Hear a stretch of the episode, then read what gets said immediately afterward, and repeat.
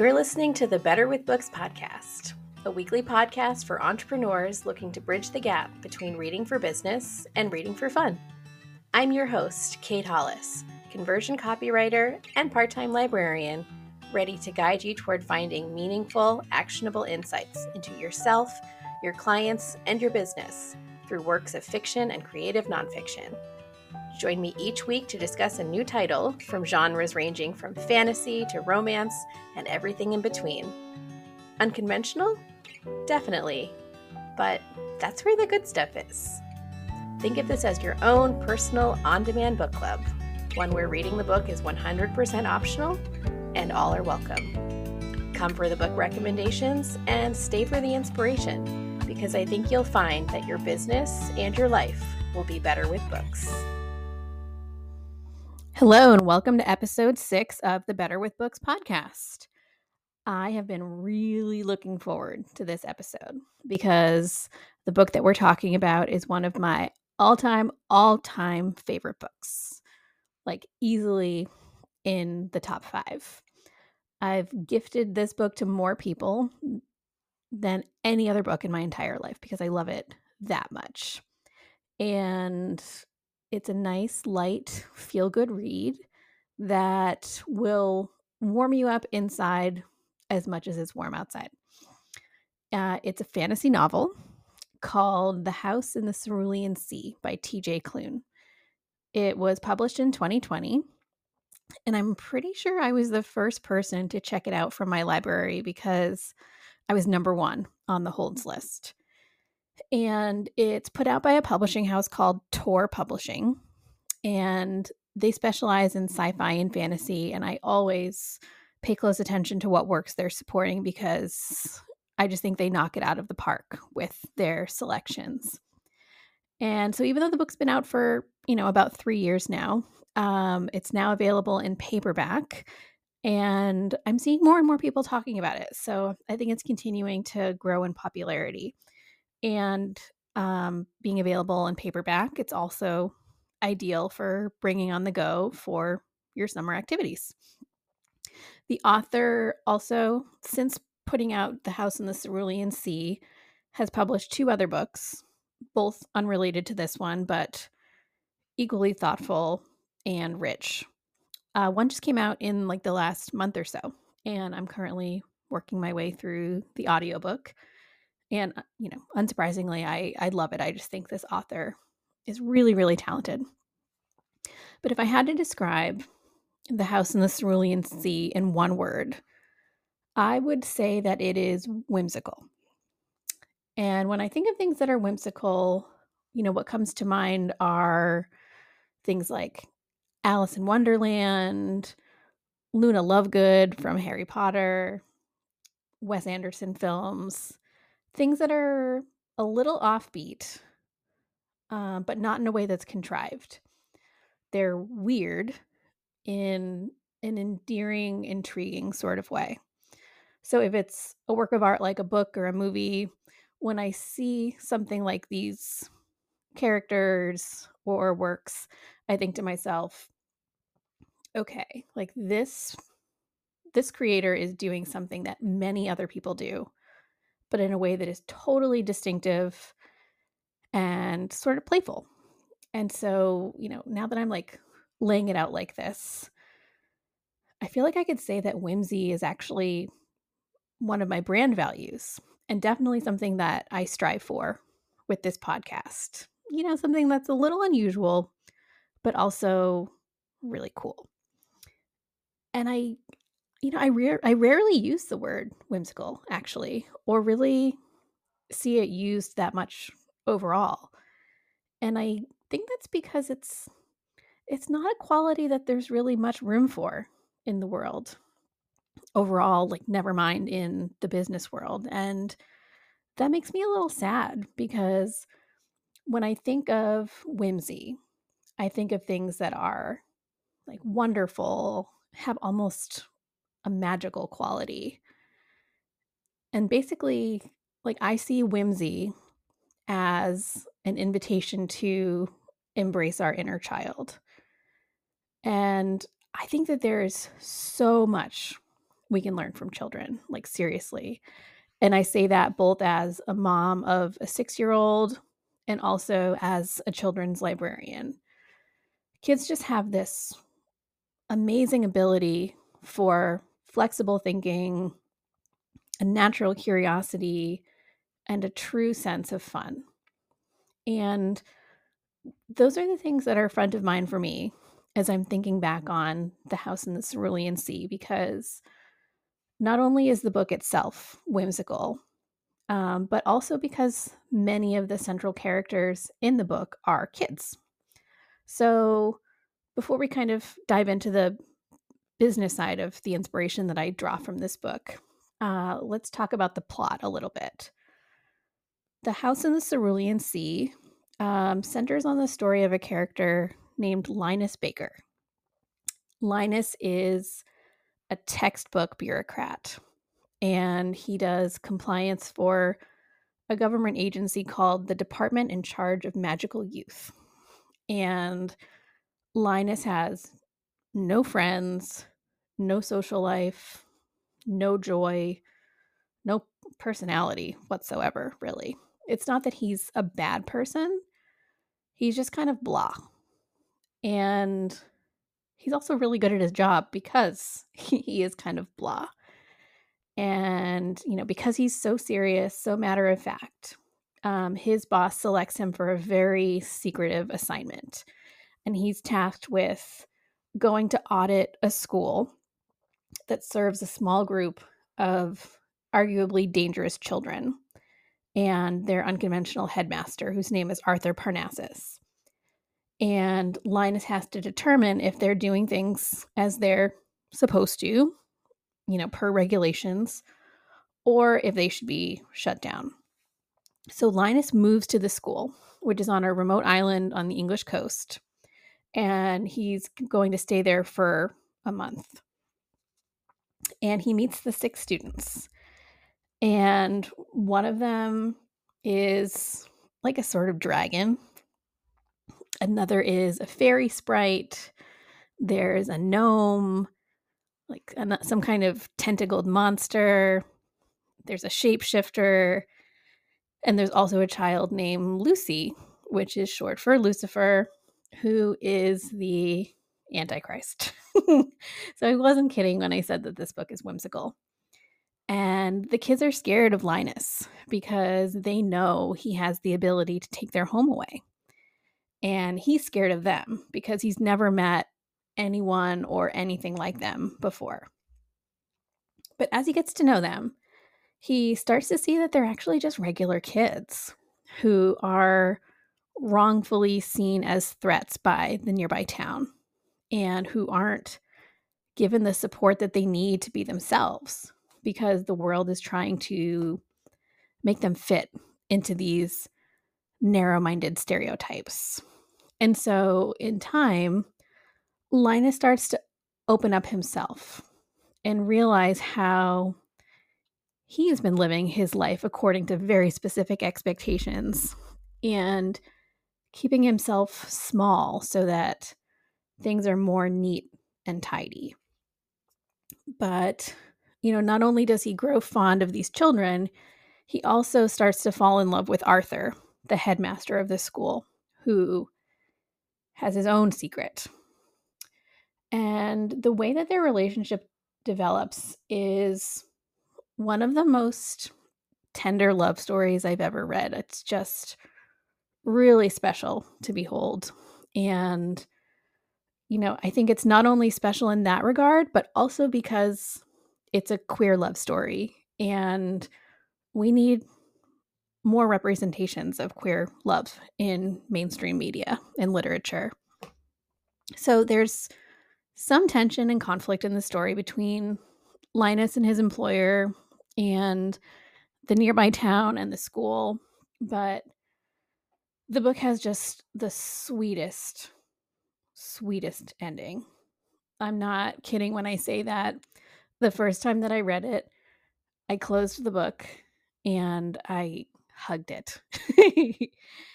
this it just pulls at all of my heartstrings. It's funny and cute and really well written. characters have like depth and dimension. I really, really hope that this will be made into a movie. So, in it's only in preparing for this episode that I've learned that there is some controversy about the book. Not about the queer romance, although I'm sure there are plenty of close minded people who, you know, would take issue with that. But, um, but because the author supposedly took inspiration for the book from something known as the 60s scoop, which was a time in Canada when Indigenous children were taken from their homes and families and placed in the homes of white families. So I don't know if this is true um, or kind of, you know, what the author's explanation of it is, but many people have taken issue with this fact and that the author took inspiration from something so problematic, turned it into a story that's become a bestseller and that has a happy ending. So, you know, this knowledge is new to me and I I don't have full context on what's accurate. So I don't feel comfortable forming an opinion about that part just yet. Um, but I just wanted to be transparent about it in case it's something that is important to you to explore before you choose to read the book. But our conversation in this episode today is based purely on the story and the writing, which are both just spectacular. So, turning the conversation back to business. So, for those of us in the entrepreneur world, we all have our own reasons for going into business for ourselves, right? And they're all equally valid and important. But more often than not, they're most often practical reasons. You know, you want more time back in your life to do other things. You like being able to define your own success so that you can work how you want to work. You like the unlimited potential for earnings. And all of these things have heart behind them and uh, or other important reasons driving them. But we're doing them not because I mean we're doing them because they do a very specific thing. But what if we chose to do something in our business just because? You know, don't don't get me wrong. Like I know that time is money and that the things that we do in our business will be most impactful if they are part of an overarching strategy. But what if we allowed ourselves just a little room for things that give us the warm and fuzzies, you know? In my experience, building fun and play into my business consistently brings value to my work. And I'm not just talking about fun things like coffee dates with other entrepreneurs or retreats, but mental and creative activities that I really enjoy and that let me engage with my work and my brand in less traditional ways. You know, it both just makes me happy, but it also gives me something unique to share with my clients in my community.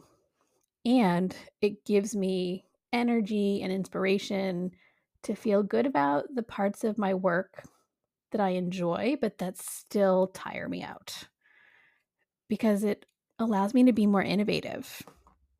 And that's how this podcast came to be. So, in thinking back on this book that I just love so much, and overall, you know, right now in my life, spending time this summer with my son and with the kiddos who visit me when I'm working in the children's room at the library, I'm thinking a lot about how much we all could learn from kids. So, if you have any kiddos in your life, you've probably seen how when they are interested in something, they are so into it. So, whether it's like dinosaurs or farm animals or a certain TV show, they throw their whole little selves into it and like unabashedly share that love with everyone they meet. Like a few weeks ago, I was working at the library and I spent an hour learning all about paper airplanes from a little boy. And even though, like, it's literally my job to be present and engaged with patrons who visit the library, I was just riveted by everything that this boy taught me. And when I got home, I like remembered how much I used to like origami. And I started kind of playing around with it again and all of a sudden just rediscovered this thing that I love that I'd forgotten about. And also that's really relaxing. So, you know, or if you've ever been around a baby who is having like a particularly delicious food for the first time, like I remember so vividly the moment that my son had bacon for the first time. Like, not only is it just cute to witness, but also a reminder like, oh, like I know I love bacon, but he's right. Bacon really is like that amazing. I mean, like his little eyes just rolled back in his head. And it was just so cute and um, a really helpful perspective shift. And, you know, what I love about kids is that all of these interests and reactions are just so genuine and pure. And they also give some perspective on a word that I almost use to describe them, which is that, you know, they're unadulterated interests. And it's like has the word adult literally in it. Unadulterated. Because, like, we grown-ups can be real good at taking the fun out of stuff, unfortunately. And you know, just like Linus was able to remember that there's more to life than work, like no matter how much we love what we do, that it's so important to just take the time to be present and allow ourselves to be enchanted. So, you know, what would it look like if you allowed yourself to bring more whimsy into your business? And it becomes a question of not only if, but how. And it's tricky because no matter like what your brand is, your brand is something that you are strategic about. You curate it to be very specific. So, you know, if you're going to bring a little whimsy into your brand, it still has to tie in. And for many people, it's easier said than done. Like, just like it's easy to fall into reading only business books, like, even our leisure time often kind of becomes productive. Something that we do for the sake of something else. You know, we work out for our health, we cook for our families, and not just because. And, you know, all brands and businesses are so different and so are people's comfort levels. So I don't have a universal answer, but I will say this that before you bring whimsy to your brand, you have to get comfortable with it in your personal life. You know, allow yourself permission to play and to be imaginative. And some people will find this really difficult. And I found that in kind of sharing my own whimsy, that it's something that others can actually become actively defensive about. Like I was at a retreat earlier this year, and over the course of a few days, um, I had shared a lot about myself and my life and my experiences and my interests. And this one particular person just kind of continually kept like teasing me in a way that like I didn't find was kind about just how many things I liked and you know or if I expressed interest in something that was sort of unusual um kind of like this eye roll like oh of course you know Kate would be into that and I just remember having this conversation with him about um goat yoga. So if you're not familiar, you know, you can take outdoor yoga lessons where there are little baby pygmy goats that are just kind of prancing around and or like climbing on your back and it's adorable. And he just could not understand the point of goat yoga. And I was just like, does there have to be a point? Or like, can the point just be that it makes you happy? And like the fact that you might be willing to be weird will scare some people because it's not something that they're naturally able to allow themselves to do for whatever reason. And on the flip side though, I see people who do embrace embrace kind of their weird have a hard time walking this line between being whimsical and embodying something that feels a little bit more like irreverence. And I'm not saying that is necessarily a bad thing because many people are justified in being angry about the roles that they're put in or kind of these boxes that you know people expect them to stay within and in turn to like openly flout them in terms of like things that they're interested in or you know ways that they dress. But then i find that it becomes as much about not caring what other people think as it is about caring about the thing itself. Like kids kids i don't think do that. Like they like what they like and that's it. And i just admire that. Um you know i can't say exactly how your brand could embrace whimsy you know, it might not be something that is public facing. Like maybe it's part of your client offboarding process where you give like a fun little client gift, maybe stickers. I mean, I love stickers. Who doesn't love stickers? But like as you start making connections between your playful interests and activities and your business, like that's a content gold mine. How do you draw the connections between these kind of silly things that you like and the work that you do. If as long as you're able to kind of bring it back and tie a really clear connection, you can bring that fun and silliness into your brand and still be professional. You know, we say this all the time, but it really is true. The personal and the professional are so intertwined as entrepreneurs. So, you know, I encourage you to channel your inner child and just like let yourself have fun with it. The spirit of curiosity and the genuine desire to learn and share can do really, really big things for your business if you let it. And for yourself too. I mean, and in the world as it is today, I think we could all use a little more warm and fuzzy, you know?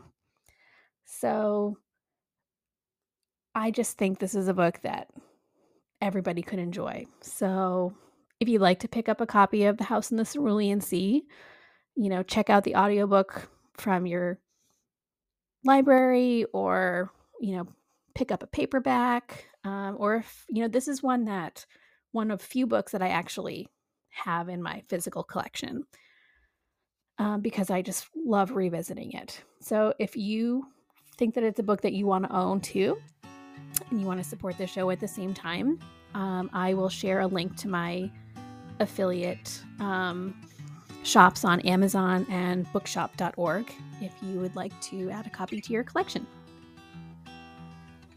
Thanks for tuning in to this episode of the Better with Books podcast. If you like what you heard, please share with friends, fellow entrepreneurs, anyone who loves to read. And you could leave a review on your preferred streaming platform so that this podcast can be found by other people who love books as much as we do. You can also support the show by purchasing the titles I discuss using my affiliate links, which you can find in the show notes. The books I discuss on the Better with Books podcast are not sponsored by any third parties. I just pick them because I like them. All opinions are my own. Join me again next Friday to nerd out about another book and email me at kate at betterwithbookspodcast.com to let me know what you think about today's episode and anything else you might like me to talk about in the future. Until next time.